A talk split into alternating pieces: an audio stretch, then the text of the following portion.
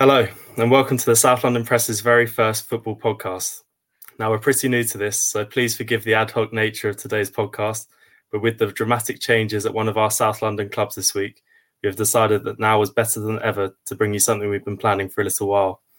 I'm, of course, Edmund Brack, Crystal Palace and AFC Wimbledon reporter for the South London Press. And I'm today joined by the godfather of South London sport, Richard Cawley. Rich, how are you? I'm all right. I definitely didn't get you to say that, but I mean, it's, it's, it's fitting. That was not planned, but it made me laugh. Uh, and we're also joined by Dan Marsh, senior football journalist at the Mirror, who has done a lot for the SLP over the years and also a staunch Millwall fan. Dan, how are you? Yeah, not too bad. Yeah, thanks for that intro, mate. Yeah, not, not too bad. no problem at all. Right, first of all, gents, there's there's only really one place we start with our inaugural podcast. Um, in SE16, on Wednesday night, it was announced that Gary Rowett had left Millwall Football Club by mutual consent, a handful of days short of four years in the job. Rich, it came to a surprise as many, but what was your new, uh, what was your thoughts when the news filtered through? I think for people that maybe knew a little bit of background on this, it felt like it had been coming down the tracks for a while. I think probably something that was quite telling was maybe a few weeks ago if someone had said, "Do you think Gary Rowett will stay for the whole of the season?" I would have probably said to you, "I didn't." I think that the relationship had got a little bit tired, a little bit fatigued, a little bit jaded, and um, I think there was going to always be a part into the ways at some point. So it wasn't a major surprise to me that um, maybe the exact timing of it, but the actual fact that it kind of played out the way it did um, certainly wasn't something that I was sat there thinking, crikey, that came from absolutely nowhere. Um, I think there's been times previously where the pressure has begun to be on Gary, and this happens to every manager, you know, with results. You're, you're never that far away from being a danger. And I think he's always managed to um, then get some results and performances that have kind of taken that situation away for a little period. Uh, perfect example recently, I think, when they won at Plymouth, again after the Swansea performance, I think there were some question marks, and we've, I think it's been touched on already in a few different areas that some of the supporters uh, or, or, sections of the fan base weren't particularly happy with the style of football. Um, Norwich was a prime example of that, where there were chants, and Gary kind of clapped when they did that, uh, which again seemed to be I, I, understand he was frustrated, but seems to at least kind of bring things a bit more to a head. But off the back of that, they then had another little run where they managed to get results. So I think that's been it's been something that's been brewing for a while. And you know, it was announced by mutual consent. Gary Rowett went on Talksport earlier today and said it very much was that he wasn't sacked and it it wasn't packaged as something else. So yeah, he walks away having done. I mean, Dan will probably touch on it as well. He's you know he's done a, a very very very good job. Um, They've been close to getting in the playoffs, Millwall. He didn't quite get there. Last season was a bit painful, and maybe we'll touch on that in a minute. But um, he walks away having done a good job, and um, it's, it's obviously going to be very interesting to see what comes next. It's very rare in football that a manager can walk away having said that they have this good job behind them, uh, leaving with mutual consent. But, but Dan, from a fan's point of view, obviously some of the things we've seen since the Blackburn game, the chance at Norwich, I was at the Rotherham game after they won 3 0 and Gary didn't take part in the lap of honour afterwards. Um, it's felt as though this is going to maybe come at some stage during the season. Would you agree with that? Yeah, I think so. Um, I think, like Rich said, if you read between the lines a bit, I think some of the signs are there. I think definitely after Norwich is it's difficult to it's hard enough at any club when the fans start turning, but especially at Millwall. Um, you know, that was kind of it's hard to see a way back after that really. Um, but you know, in the cold light of day, he, he's done a very good job. Um, I think it's just kind of he said something similar on Talksport. It's just kind of reached a natural conclusion.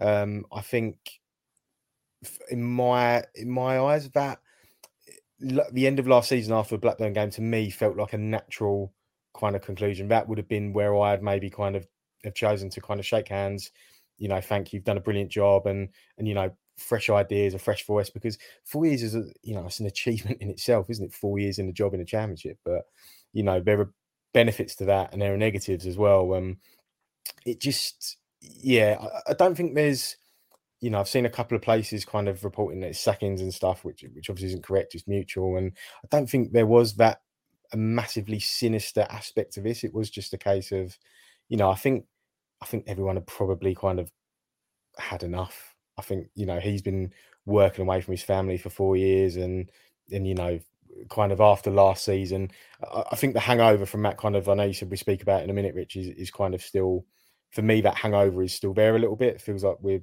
we've not quite over the hump of that yet. Um, but yeah, I think on the whole, he, he did a very good job, and he will be remembered fondly. I think um, the timing's a bit unusual um, in terms of the break, and I think you know would it be there, be there would have been a warmer reception in the aftermath of that of that Blackburn game if he'd kind of if the two parties had agreed to to go their their separate ways. Then, but um, you know he'll still be fondly remembered because you know he's done a good job. Whatever your opinion of him is, you, you know you can't. I don't think you can debate that really. You both have mentioned the sort of hangover from that Blackburn game last season. Did you expect it to, to be a problem heading into this campaign? Rich, I'll throw it to you first. Um, possibly. I mean, the, the, the, thing when you look back at that last season, and I mean, I was looking through it, you know, when Gary's been at the club, Millwall have gone close to the playoffs. But in previous seasons, I mean, I go back to 1920 and they finished 2019-20 they finished two points off the playoffs that that that season and i remember that i think they lost to qpr in the penultimate game won the final day 4-1 i think against huddersfield and after that they were close but it didn't feel before that like it was really a tangible and attainable thing for them and i'd even go back to the season where they went to bournemouth on the final day and they still mathematically had a chance of getting into it but it was a massive, massive long shot. You were looking for sort of various chain of events to happen. Last season was the first time that Millwall were in the box seat, really. In the in that run in, they they had a really good shot at it. And when you look at it, they won two of those last nine. It, it I mean, people talk about them choking um, and you know not being able to handle the pressure.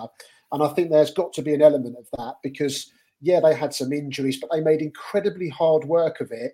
Probably were other clubs feeling the pressure as well, managed to have it in their own hands on the final day. And I mean, 3 1 up and losing 4 3 at home.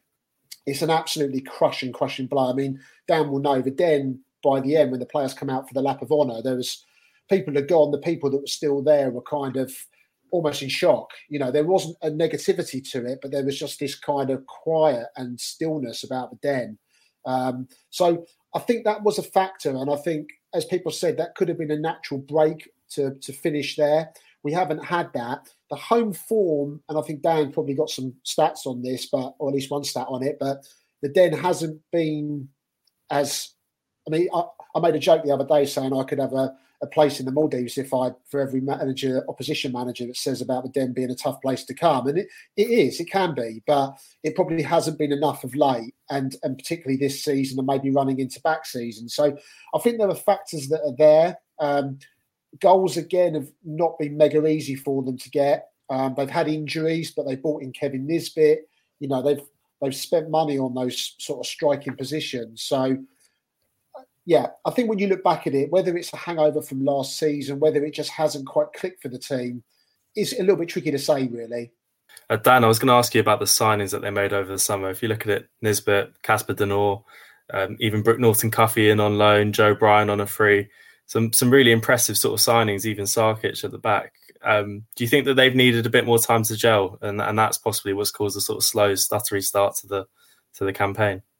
Um, maybe to an extent. Not. I think on paper, I mean, if it was not played on paper, but if you to look at the majority of our signings, I think in terms of quality, they've you know they've, they've been okay. I think the if you're gonna if you're gonna pinpoint one element of that at the minute, it would be the injuries. Obviously, um, a few have piled up, but I still think you know in terms of it, it feels like there's more at play than that. It feels like there's there's more to it than just a few players missing through injury. Like you know, it's it's difficult to kind of to pinpoint whether it is solely down to that hangover. Like I was there that day, and like it was just crushing. Like, and it, it must be the same for the players and and and the manager as well. And you know, I think there was a couple of bits over summer where they said it wasn't. Um, but I just I just don't see how it how it can be. And and theoretically that shouldn't affect new players coming in, but you know, yeah, it's hard to to kind of put a, a cap on it. I think you know, like Casper De Norre's been been very very good, um, but you know, like Rich said, goals have been still been hard to come by, and I, I don't. Um, I know a lot of people are critical of the setup um, in terms of the five at back, but I've seen us play really good football at the Den in patches with a five at the back. I've seen us play really awful football in patches at the Den with a back four. Um, I don't think I think there's more to it than personnel and, and, tactics. I think to me it just boils back down to the fact that maybe it's run its course and you know, like Gary said himself, it's it's just a time for fresh ideas and you know, kind of a reset. I think just quickly to jump in, I, I, think Gary, one of the things he would say about, I think the five at the back was something that was a stick that was used to beat him with at times. And I think if you talk to Gary, Gary would say that if you looked at teams that went well in the championship last season, a lot of them played wing back. So I guess you kind of live and die by how effective it is and how entertaining it is. But I'll tell you something, I've got a question. When people talk about what they want from a manager, people have criticised some of the football under Gary. Um, but it's interesting, isn't it? Because having covered the club for a long time, I look at the way that teams that play possession based football and maybe slower build up, and does that really fit with Millwall fans who, you know, want a team to be high intensity on the front foot? And it's not necessarily about some patient patterns of play and building up because I mean, I've been there so many times with whichever manager it is, where they're like, get it forward and stuff like that. So I think it's an interesting one, Dan, as to what what kind of style would fit and mm. be allowed time to kind of grow and and become something, you know? Yeah, definitely. I, I, can't see like um like Russell Martin, for example, like that approach isn't going to catch on. I don't think. Like, I suppose the happy medium is somewhere in between. Um, I mean, the only thing I would say is like I feel like football's moved on a hell of a lot in the last five years. Like, you know, I don't really think you can kind of get away with. Uh, I'm not saying all we do is kind of lump it. I think they're, you know, like I said, in patches we played some all right stuff.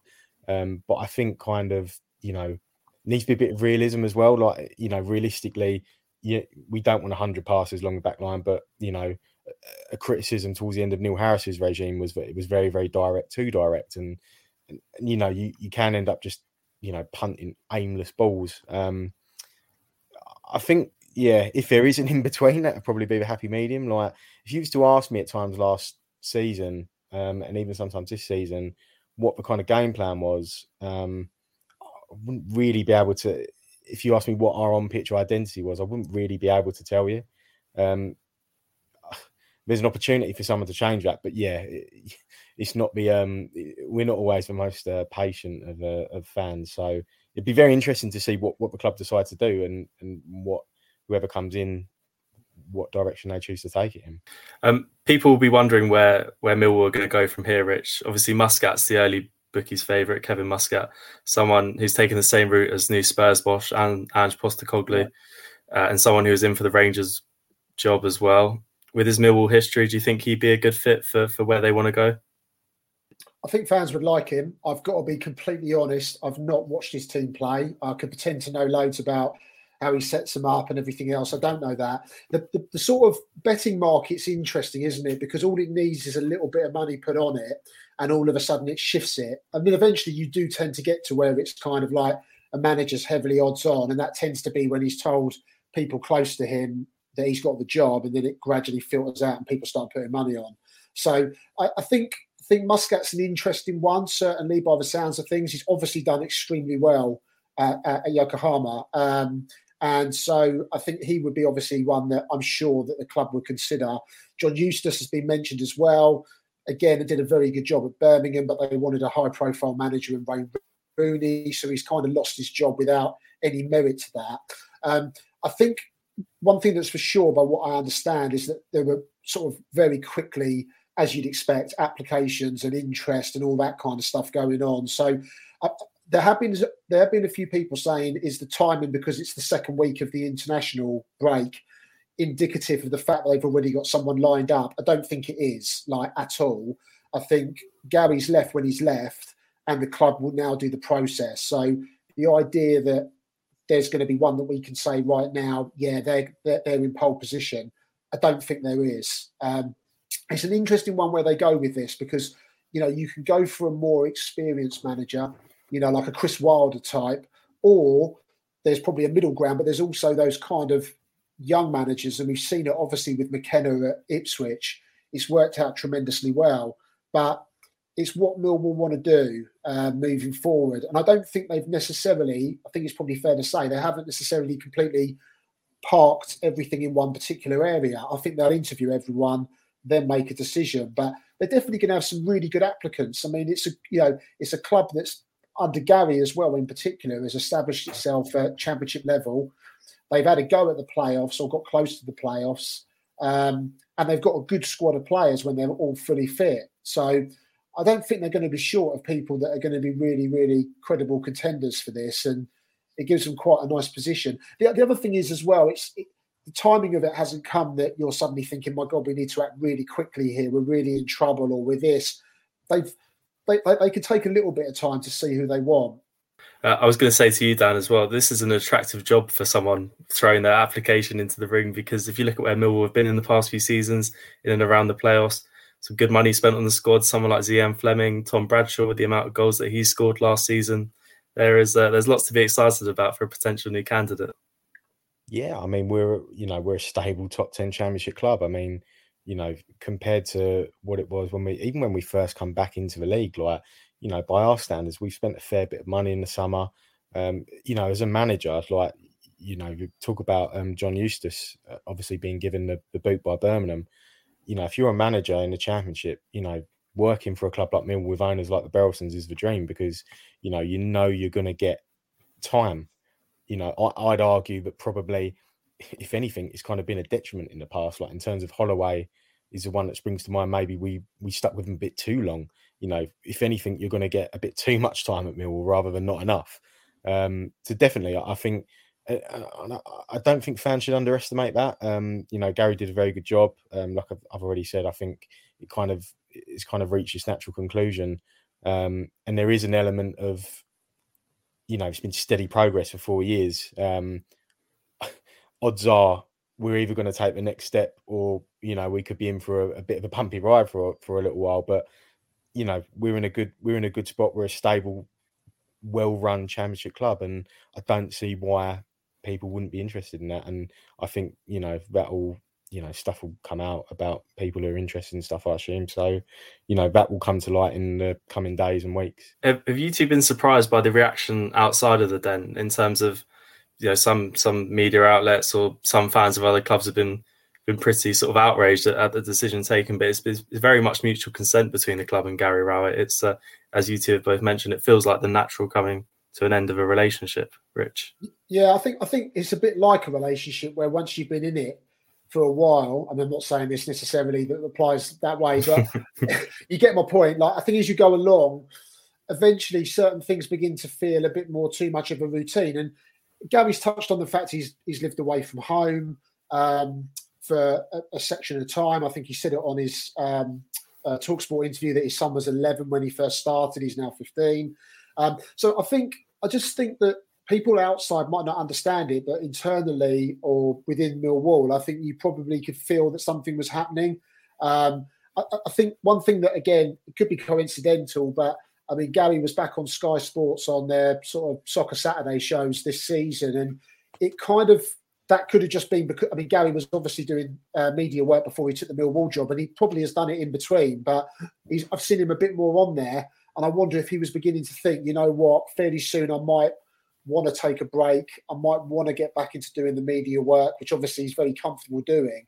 So I just I just think that they've kind of partied. It is what it is. I don't think there needs, you know, I don't think there's a great deal more to really, you know, really bring to the table on it. I think it's it's something that was going to happen at some point this season, and it's happened early enough that there's so many games left to play that you know they've they, have they have got a real shot if they.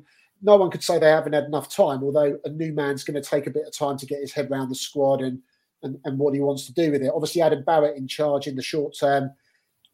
He was he did it before when um, Neil Harris left, beat Leeds in his first game. Um, at the Den, which isn't a bad way to start. And he obviously knows the players really, really well. So, you know, it'd be interesting to see how they go at Preston and, and how much they change things away from what Gary's done. Because, I mean, obviously, Adam Barrett's not got a lot of time to, to really change too much, I wouldn't have thought, going into this one. And Dan, same question to you. Were you surprised by the reaction outside of the, the football club? Um, not really. I think it's kind of par for the course, isn't it? Like, unless you're kind of there every week or have an active interest, you, you can kind of think, uh, you know, some people have probably just looked at the table, and which is fair enough. Like maybe not this year's table, but last three, four. Um, but you know, I, I, it, it, has just come to a, a, natural conclusion. I think, you know, once you look a bit deeper and you look into kind of the, the game so far, and you know, people in the in the media have commented it will know, um, you know, will be aware of what happened at Norwich. You know, it doesn't, you know, we can be a fickle bunch, but it wasn't just you know there was there's a reason for that, and there's a reason it's kind of all come to a head. Um, mm. You know, things weren't as rosy as they may have seemed initially once you delve a bit deeper. Um, so I'm not surprised, but I don't think it's kind of I think it's just par for the course, really, isn't it? Yeah, I think as well. The other thing I think is going to be interesting is obviously whether some people might say that there was this sort of glass ceiling and that Millwall couldn't really climb above where they are at the moment. Um, I, am not saying I agree with that at all, but the facts of the matter are that Gary's finished twice in eighth, once in ninth, once in eleventh, plus 60 points each season. But the beauty is we're going to find out now whether someone else can come in and actually surpass what he achieved, which, as we've already touched on, really solid achievements. I think the other thing that's key is that Millwall are going to want some of their young players to really kick on. And in particular, you've got a, a youngster in Romain Esse who, um, talent wise, I mean, in pre season, danger is in pre season, you get a bit carried away, but he played brilliantly at Gillingham. It was pre season uh, in a sort of central role that probably he wouldn't play in the league. But I just think that, like, you've got when you've got Towns, and he's obviously away with England at, at junior level as well. The one thing you don't want is players slipping through the net. Obviously, Millwall had it. I'm not saying there was any fault with Eberechi Eze, but you look at what these players have gone on to do, and I think making sure these young players kick on. I mean, Aidomo as well has been really, really bright in some of his performances. It's just important that they kind of kick on. By the way, I've got to say that Romain Esse this season, in the matches so far, I think in the league, hasn't quite happened for him so far. Not to say it won't do, but these are really, really important players to Millwall that in future could be worth a lot of money. I think yeah. so. Yeah, like that's kind of I'd say that's probably been my biggest disappointment of the season so far. It's not, you know, I think you're right. I don't think Romain has kind of um, set the world alight this season, although I think the expectations on him are, are, quite a lot after last year. But you know, Aidomo has, has looked really, really good. And um, I think it was a Rotherham game that I kind of, you know, we were in a pretty comfortable position and would have been a good chance to kind of get, you know, some minutes. And I, I don't think it happened, or if it did, it happened quite late. Um, you know, f- for us as a club, like, you know, we have to, we have to kind of hone in on that young talent because we've not got the money to compete and spend five, six million pounds on a player. You know, we've got a player in Romain who's playing every international break with some of the best kids from Arsenal, Man United, Man City, Liverpool, and and it's you know it's difficult to kind of translate those talents into the championship at times against teams like Rotherham and stuff. And you know, I know there was a, a highlight reel that went viral of his. um I think it was against uh, when he scored um, in the break, and he looked, you know, he looked brilliant. And obviously, he wouldn't get that much space in a championship game. You know, there are kind of um, mitigating circumstances, but for me, I think that's that's probably been one of my disappointments of the season so far, and and I think I think that's probably one thing the club will have in mind. You know, I think it's spot on. We want to be making the most of these talents, but you know, to either build them up as, as big big players or and when the time is right, sell them on so we can you know rebuild and go again in terms of the team. Uh, we're going to bring that Millwall part of the pod to an end in a minute, but I wanted to ask you both if there are any special games or moments with with Gary Rowett during his time as as manager of Millwall Football Club that stick out to you over these these past few years. Dan, we'll go to you first. Um, best one was probably the Charlton home game. Um, I was banging line with Matt Smith right at the end. That was that was good. Um, into I don't know. Yeah, into one that stands out for all the wrong reasons is Blackburn, unfortunately, and I think it's just because it's still so raw. Um, I think in terms of topping it, though, that Charlton one was a was a big one at the time. Um, that'd probably be um, that'd probably be my top one. Yeah, I think yeah, that was that was obviously one that was memorable for the the nature of the win, wasn't it? And uh, Matt Matt Smith scoring the winner. I mean, Gary also, we, you know, the Millwall Charlton record um, is something that's kind of brought up so often, and obviously Gary also won the other game, didn't he? Which was um, which was over at the Valley, which was behind closed doors, because obviously one thing that we haven't really touched on. And I wonder if it would have made a difference in that 1920 season, because I think that was the COVID season, if I remember correctly.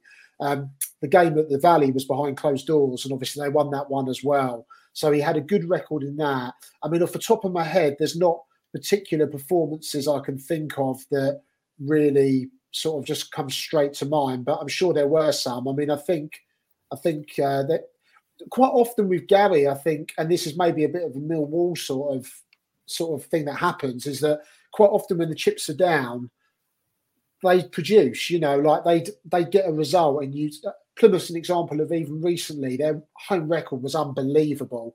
You know, Mill, Millwall go there having lost to Swansea and you know it not being good, and then they go there and they win, and that was something that Gary was good at doing. You know, like when the team did have a little dip, it wouldn't tend to last very long. And I think that's again the reason why, as you say, longevity wise, second longest championship manager. Were you know at, before he left, I think he was eighth um, in the top four divisions. So yeah, there was always the good performances or good or, or, or good results that kind of kept things ticking over.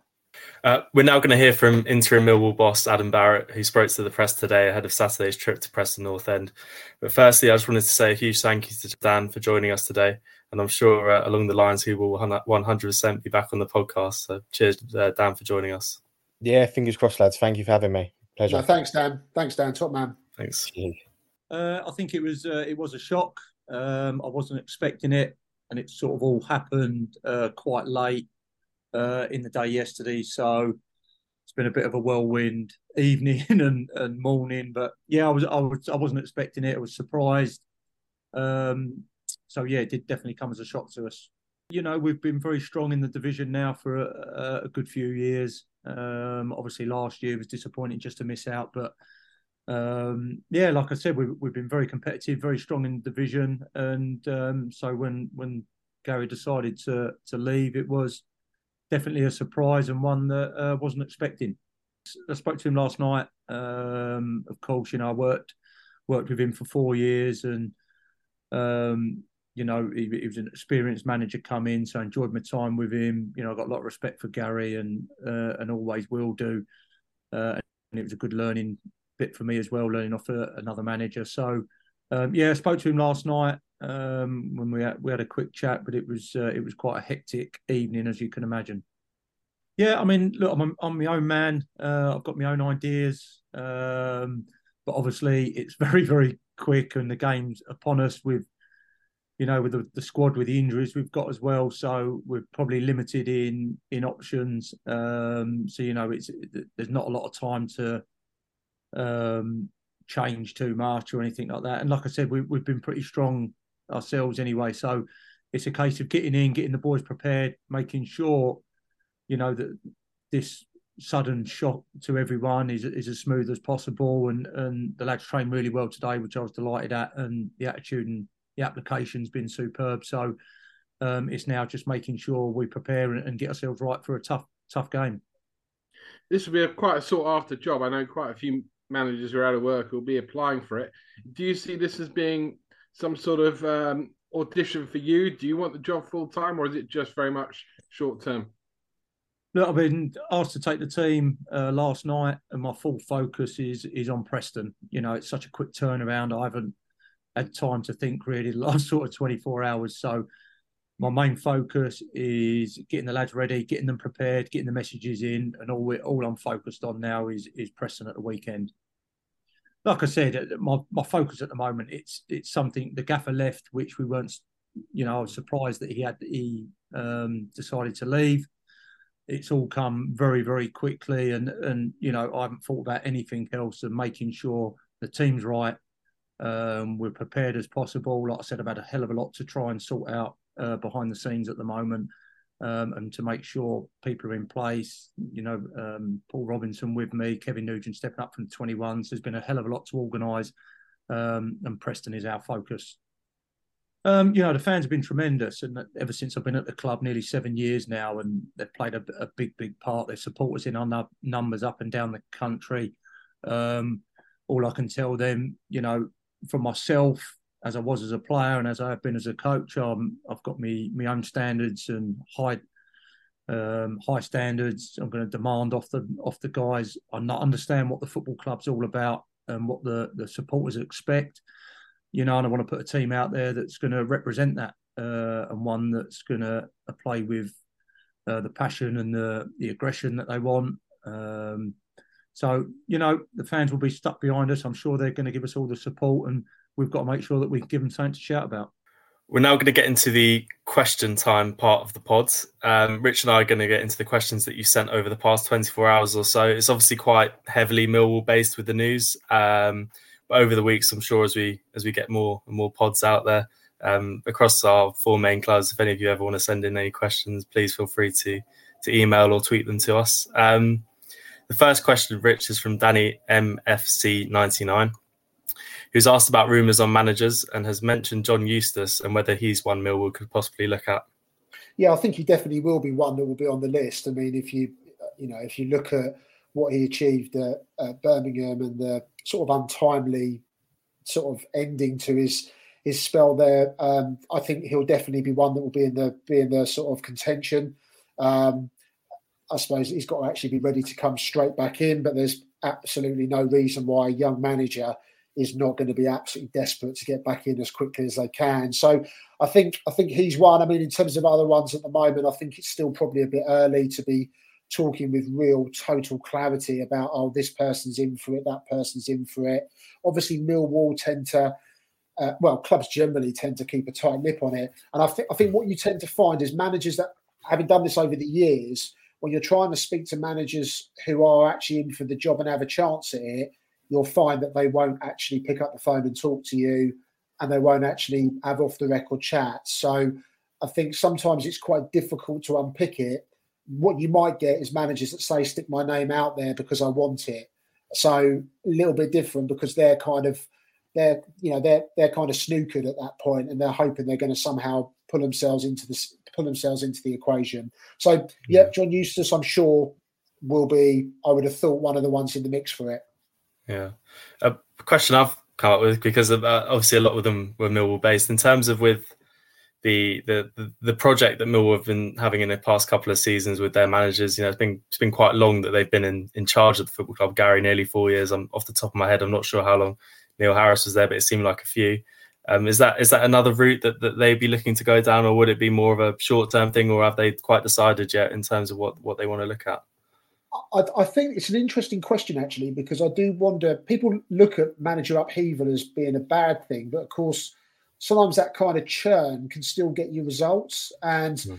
you know, we can talk about other clubs. Gary Rowett was second longest serving, but there's man- there's managers that are in the championship, but there are other clubs that haven't had that length of time. So and they've had success. So I don't think it matters. I, I think the thing about how long someone's been a manager for, it doesn't always necessarily indicate that much. I don't think it matters if Millwall maybe go through a couple but then all of a sudden the combination clicks and then you might be in the playoffs or you might actually get promoted.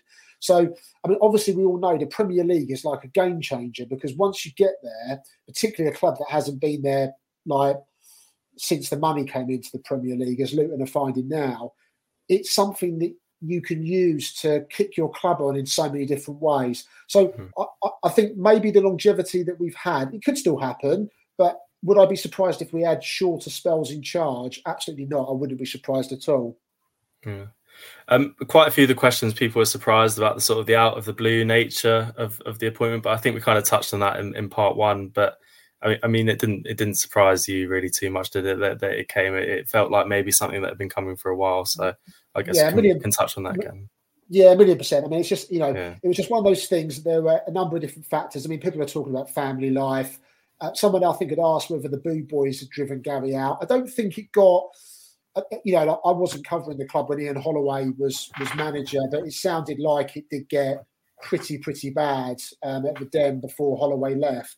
It was never it was never really like that. Um, so yeah, you know, would Gary not have wanted the fans chanting some of the stuff they chanted? Um, yeah, obviously he's not going to want that, but I think it was just a combination of things. And if you look at Gary's career, you know, Millwall's the club he's been at the longest by far. I mean, he was three games off 200. So sometimes it just feels like it's time for a change for a manager. I think the club, I think the club were relaxed about that as well, and that's the reason we've got to where we are. Yeah, uh, that's that's probably the end of in terms of questions. But if any Palace, Charlton, or Wimbledon fans are listening, please feel free to send in questions for future pods, and we'll obviously do our best to to touch on those subjects. Yeah, we've, uh, yeah. At the moment, we've almost got the L plates on with this. We're kind of feeling our way into it. We've talked about doing pod, doing a pod for a while, um, and whether people might be interested in it. So it's a process, and yeah, we'll try and. Uh, I'm sure certain weeks, obviously, club, other clubs will get more time, and we'll we'll chat about them in a bit more detail. Okay, now we're on to Crystal Palace. Let's have a little look at them. Obviously, in action after the international break at Newcastle United. Could be some exciting news on the team front. One of the summer signings that there's a lot of excitement about could maybe get his first minutes, maybe. Yeah, indeed. Matheus França uh, could be involved for the very first time since joining Crystal Palace over the summer from uh, from Flamengo. I mean, this this kid, there's a lot of anticipation around him. 19 years old, Brazilian attacker. I've been watching clips of him all week and convinced that the club have signed Ronaldinho reincarnated. The way that he flicks the ball over a defender at the byline, or he looks a real talent. He looks a real, real talent. Rich, I think. Obviously, the the sort of going into this season, it's probably going to feel a little bit like Michael Olise's debut campaign for the club, where you drip feed in minutes here and there comes on for a little short substitute appearance, maybe starts an FA Cup game, and then he hits the ground running and, and he's ready to, to implement himself in Roy Hodgson's team. I think the the cautious aspect of it is that Roy, you obviously need to a player needs to earn their trust under Roy Hodgson. It, it's taken Jezza and Rak-Sakyi a while um, since the start of the season, but it feels like maybe he did that in the last game before the international break against Nottingham Forest, and França is going to have to wait his turn. But in terms of an impact player off the bench. Um, Crystal Palace's matchday squad is, going to be boosted tenfold, hopefully on Saturday with the return of Matheus França, who, who, missed the start of the season with a stress fracture that was detected in his lower back during his medical. Uh, uh, in terms of what sort of player he is, Dougie Freedman scouted him quite thoroughly. From from what I understand, went to Brazil a few times to watch him. Um, this was the one he wanted, the one who is convinced that once he shows Roy what he can do in training, he's going to be the best player. So it's uh, it's quite exciting for for all Crystal Palace fans looking at it. This is, uh, I mean, he's got a Ballon d'Or clause in, in his transfer, so it's uh, it's it's one that if if if goes as according to plan, could be a really exciting move for the football club. And you're missing some key players. You have been missing key players, haven't you? Mm. Um, we t- touched on there, Michael Olise Obviously, there's been plenty of other players that have been absent as well. So adding to that, getting that bench a bit stronger is obviously going to be a huge boost. And I think you said in a piece you've done for the paper tomorrow that you, there's hope that there could be even more of the first teamers back for the, the game at St James's Park. Yeah, it, it's looking it's looking likely that Cheick Doucouré and Jefferson Lerma are, are, are, probably going to be back in the first team fold. Joel Ward too. So, you know, if you're looking at it before the international international break, Palace had four or five academy players on the bench: Ola Adebayomi, Malcolm Ebiowei, um, Jayden Raymond even got a call up to the bench. That that just shows really where, where this squad has been in recent weeks. They're all obviously very talented youngsters, but they should be outplaying their trade in, in the lower divisions. Not they, they're not ready for the Premier League. So it's uh, it's exciting. I think it's probably one of the main frustrations of the season so far is Palace and ninth in the Premier League have one of the best defences in the Premier League, if not the best defence, with Sam Johnstone keeping four clean sheets. Um, the, the defence has been imperious since Roy returned, really, but if you thought going towards the end of last campaign with what he did with Eze and Olise without Zaha, and going into this campaign, if you had Eze, Olise, and França all fit at the same time, what what Crystal Palace could be doing? There's a really exciting core group of players there, um, and through injuries and through a, a, lack of deficiencies in the in the summer transfer window where they failed to properly sort of bolster the squad adequately, they find themselves slightly lower down than where they maybe deserve to be. I, I don't think they've been outplayed or outclassed in any game. Uh, I think it's it's a fair comment to say they probably could have gotten something from every single Premier League outing. So it's uh, it's exciting that these players are starting to slowly come back into the fold. It's just getting Eze and Olise back on the pitch at the same time is, is the main concern. Yeah, absolutely. It'll be huge when you've when you've got that as well. I, yeah. look, obviously, you like your FPL. I like my FPL. Yeah. So there's a key question here: Have you got Sam Johnstone in your team? Thirty-eight points, along with Leno at Fulham, has got the most points of any goalkeeper in the game. I do not. No, no, I do not. No, I have I have Areola because he's four million. So, ah, uh, uh, so you've gone yeah. for the cost saving. Yeah, you've gone for I the have, cost saving. I mean, interesting. Uh, no, I well, I did I did at the start of the season, and then I made a few changes. So okay. I did have Sam Johnstone at the start, and I should have probably kept him because you know Palace defensively so good. I mean, one of the stats that I saw on Twitter before we did this, Crystal Palace since Roy Hodgson's come back have conceded 18 goals and faced 64 shots on target. Um, only Man City have conceded fewer goals, 14, uh, and only Man City and Arsenal have faced fewer shots on target. So, yet again, underlines defensively under Roy Hodgson, as Fulham fans know, and I'm obviously a Fulham fan, you're never really going to go far wrong with Roy. He definitely, definitely, with those injuries and everything else, he still keeps the team super set up well, super organised, and yeah. I was going to say, I think I think Palace probably have one of the best defenses outside of the, the top six in terms of when you're looking at it on paper. Um, Marc Guéhi, Joachim Andersen are, are, absolute rocks at the back for the football club. I mean, their partnership is, you know, I'm, I'm not wise enough or old enough to know about the teams of the 90s or the 80s, the one that everyone sort of celebrates and hails, the teams that reached the, the FA Cup final. But in terms of the modern day, those two are probably the best partnership alongside each other that the football club might have experienced. Um, the way they play, one steps out, one stays back, one goes for the header, one marks the defender. It's it's really impressive to watch. And when you've got Sam Johnstone behind them, who's probably playing the best football of his Crystal Palace career at the moment, and a large part of that I think has been the arrival of Dean Henderson, who seems to have pushed him on, and he's probably maybe even feeling that pressure a little bit, but he's doing the basics so well. Rich, it's his kicking's improved, his handling, his positioning. It's it's been real joy to watch Sam, and he got that deserved England start the other night against Australia because of it. Um, Tyrick Mitchell seems to have improved his game. You know, there was a slight concern after the FA Cup semi final and when he got that that England call up that maybe whether he plateaued a little bit and maybe reached his potential and and didn't know where to go next and whether that was going to be pushing on or or falling back. But under Hodgson, since Hodgson returned, he's been he's been excellent, a very constant and solid performer week in week out. And Joel Ward too, very good. And when Nathaniel Klein came into the the team against Nottingham Forest, perhaps some question marks over his cup dis- displays this season, but in the Premier League, he was outstanding and kept Callum Hudson Adoy really quiet. So, yeah, and they've got options as well. Rob Holding and Chris Richards to come off the bench. They're not. He's you know, Richards is an international, and, and, Holding has a wealth of Premier League experience, signed for a million pounds. So it's uh, the defence and the goalkeeping department is is as strong as it's ever been, and it's just a shame that when you look at the top end of the pitch, that that they are quite light. Now, Rich, in terms of Charlton Athletic, unbeaten in their five outings so far under new boss Michael Appleton. They host the Reading side this weekend with their own problems off the pitch. What's been going on in, in SE7 this week? Well, this is weird. Charlton's been quiet. It's been too quiet. You know, I, I always talk about my, my clubs being like problem Charles, problem my children. And Charlton has persistently been the naughty one in the corner that my wife will say, Oh, God, another phone call about Charlton. All you do is waste your time covering Charlton. And I'm like, no, I cover other clubs as well. And we cover other clubs in the paper, but Charlton have always been the one that, particularly in recent years, yeah, they kept me busy. So yeah, not loads to talk about for Charlton this week. It's not to say there isn't stuff going on, but it hasn't been obviously the main focus, uh, understandably, because of what's been going on in Millwall. Um, they did make a goalkeeper signing this week. They've they've they've signed Sam Walker, very experienced out of contract goalkeeper, was formerly at Wimbledon for a period, uh, came through the ranks at Chelsea and you know, played quite a lot of football at Colchester um, uh, and was playing in Scotland uh, before before this season. So, few concerns. Well, not few concerns. That's wrong. Harry Isted has got a knee injury.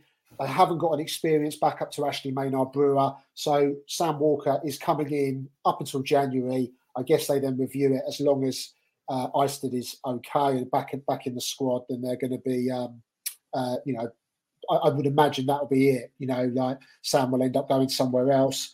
Um, in terms of other stuff going on with them, uh, FA Cup draw was was a nice one.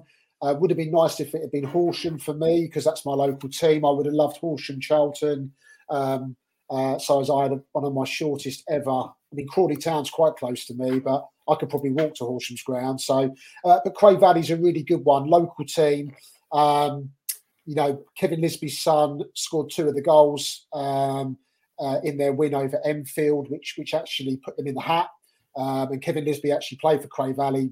I mean, he, his career went on and on. You know, he carried on playing at the lower level. So I'm sure as we get nearer to that, we'll have focus on that in the paper, and there'll be probably a bit of media focus sort of wider away from that as well. Um, the only other thing as well, Anthony Hayes officially leaving his role. This was always going to happen. It was a question of when, because Michael Appleton, obviously, when he was appointed head coach, um, I think there was probably a feeling initially he'd quite like Jason Pearce to stay on the coaching team, but I think Jason Pearce is learning his trade in the academy, and I think he wants to do things in the right kind of process.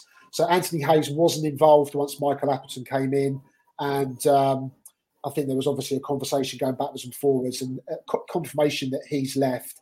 Um, spoke to Michael Appleton at the training ground this week, and in terms of the first team, another coaching position, I think he wants to add. He was saying that there was no major developments in that at that particular point. So that's about it. W- women's football wise, we've got an interesting one. It is Charlton v Palace. Um, Palace flying, so um, doing really, really well. So um, again, we'll have some kind of coverage of that in the paper next week. And um, you know, we're probably I'm hoping Keith Gillard, Super Keith Gillard, will be at the game, I would imagine, and probably uh, giving us some lovely pictures as well. So that's about it. Obviously, they've been going well, as you say, um, under under you know since Michael Appleton's came in, they've kept things ticking along. If you look at the league table, um, down in 14th, but only five points off of Bolton, and they've actually got two games in hand of Stevenage Charlton, who are in fifth, and they're only six points ahead. So yeah, there's a gap to make up, but. Uh, Reading, Reading on Saturday is a chance to to do that um, and begin to make further inroads into that gap. I wondered whether you wanted to touch on one of a couple of the interviews you had in the paper this week with the Charlton players. One in particular, Lou Watson, who who you had a good twenty minute chat with this week down at the training ground. Yeah, he was he was really interesting. You walked away from it thinking, "Wow, like um, what do I what angle do I go in on?" Um, he um, he mentioned that that in respect he had for his mum's football judgment and the family have because his his younger brother Noah is in Crystal Palace's academy uh, or in the development set up there. He's a defender. Um, his dad actually played and I think had a spell as manager as well, some of it in non league. Uh, but he said his mum uh, described, they, he said that the family call her Pep Guardiola because she's got such a good tactical brain on her. And um, there was some other interesting stuff in there. He um, he had a very interesting first encounter with Wayne Rooney, which I won't say more than that. The piece will be in the paper tomorrow. And uh, yeah, fascinating guy to chat to. Um, and yeah, sort of walked away from it, sort of thinking, yeah, that was quite. A, it's nice when, like you'll know, when you get a good interview where someone chats and Louie seemed really relaxed, seemed a really nice guy as well. Um, so that's that's in the paper, and um, yeah, it was it was it was it was good fun. So um, yeah, check check that out if you get if you get a chance if you want it if you're a Charlton fan because I think there's there's quite a bit in there to have a look at. Okay, Ed, we're moving on back onto you. A spotlight back on you with with AFC Wimbledon, and um, give us an update on where things are at. Obviously, um, you know, Ali Al Hamadi back, I think, available and uh, for the game at the weekend, and, and perhaps Wimbledon yeah. they've got to find find ways of coping when he's not about. Yeah, one hundred percent. Uh, what they don't want it to become is is what happened with Crystal Palace when when Wilfried Zaha was there for for a period under Roy Hodgson, where it became that Palace just couldn't win without him. Uh, Ali Al Hamadi will be going away quite a bit this season with the the Asia Cup in January, the internationals again in November, uh, and Wimbledon's two defeats so far this season have come when he's not been in the side against Stockport and and uh, and Bradford. Um, and they, have been not no, they haven't been limp performances without him, but you never felt like they were really going to get back into the game. That they didn't really possess the sort of potency that that caused the League Two defenders serious problems like Al Hamadi does every week. Um, they signed Ryan Sandford towards the end of last week, uh, only as cover because Nik Tzanev was was away on international duty with New Zealand. Sandford's obviously been training there since mid July, so uh, probably a deserved short term deal, and he'll have to go on the bench again next month when Nick probably goes away with with New Zealand. But in terms of Wimbledon, there isn't a whole lot going on. Um, Jack Currie's back and performing well. He'll probably be picking up interest in January. Ethan Sutcliffe's returned from his loan, but he's sort of stuck because he can't go out and play for two teams. So he'll have to get minutes in the trophy, um, which they take on Crystal Palace next month, which is the South London Press Derby. So what I'm looking forward to, I'll be getting out the half and half laptop for that. Um, but the main thing for, for Wimbledon this Saturday is bouncing back against Barrow. They they've got a really good squad this year. Um, there's some some really really good core group of players. Ryan Johnson and and Joe Lewis. You know, I'm mentioning Joachim Andersen and Marc Guéhi for Palace. It's very similar in the partnership that they bring to Wimbledon. They're you know, one of the best defences in the league. They create a lot of chances. Aron Sasu's an exciting young talent. A pay, uh, an interview, yeah, first paper interview with him this Friday in the SLP. So uh, there's lots to be excited about. And in terms of where Johnny Jackson is in, in his management career as well, Wimbledon perhaps looked a little bit streaky last year. Went on these went on that 10 game unbeaten run, then lost a whole host of games it doesn't feel like that this year, but they don't want it to become a situation where without Ali Al Hamadi, it, it, becomes very tough for them and they sort of get that mental block. So, yeah, a, a good chance to, to bounce back against Barrow this weekend. Do you do you feel that they are in the promotion push or promotion picture for the long haul or not? It's, it's a tough one to call because because of Ali going away in January, especially Omar Bugiel's opened himself back up the international call ups again with Lebanon, and they've also qualified for the, the Asia Cup. When I spoke to Johnny Jackson last week, he said it was something they're going to have to keep an eye on because if you're losing your two main star strikers, they're both sort of starting week in, week out, and keeping Harry Pell, Josh Davison, Connor Evans out of the team, it's uh, it's going to be a big blow to anyone in that division. You know, Al Hamadi's obviously attracted interest from from top League One clubs, so I wouldn't be surprised if that starts up again uh, in January. He'll, he'll only have off the top of my head, a year a year and a half left to go on his contract then. So it, it, would be the time where they probably have to start looking at maybe selling him to get the optimum price for him. Um, I think since Craig Cope's gone in there, they've shown that they can replenish the squad quite well and, and be quite shrewd with some of the acquis- acquisitions that they make. It, it seems like a, a, very tough League Two, but at the same time, it, it's it's close. But at the same time, it's not nobody's necessarily running away with it. You know, Notts County have conceded a handful of goals against against each team that they come up with, and they're top of the league. So as long as they're in and around it towards January, they've always got a good chance. Um, and it feels it feels slowly but surely like Plough Lane is becoming home again. So it's uh, there's lots to be optimistic about heading into the the later stages of the campaign. That that brings to an end the uh, the very first episode of the South London Press Football Pod. Rich, thank you very much for joining me this afternoon. And cheers for all your hard work on it, Edmonds.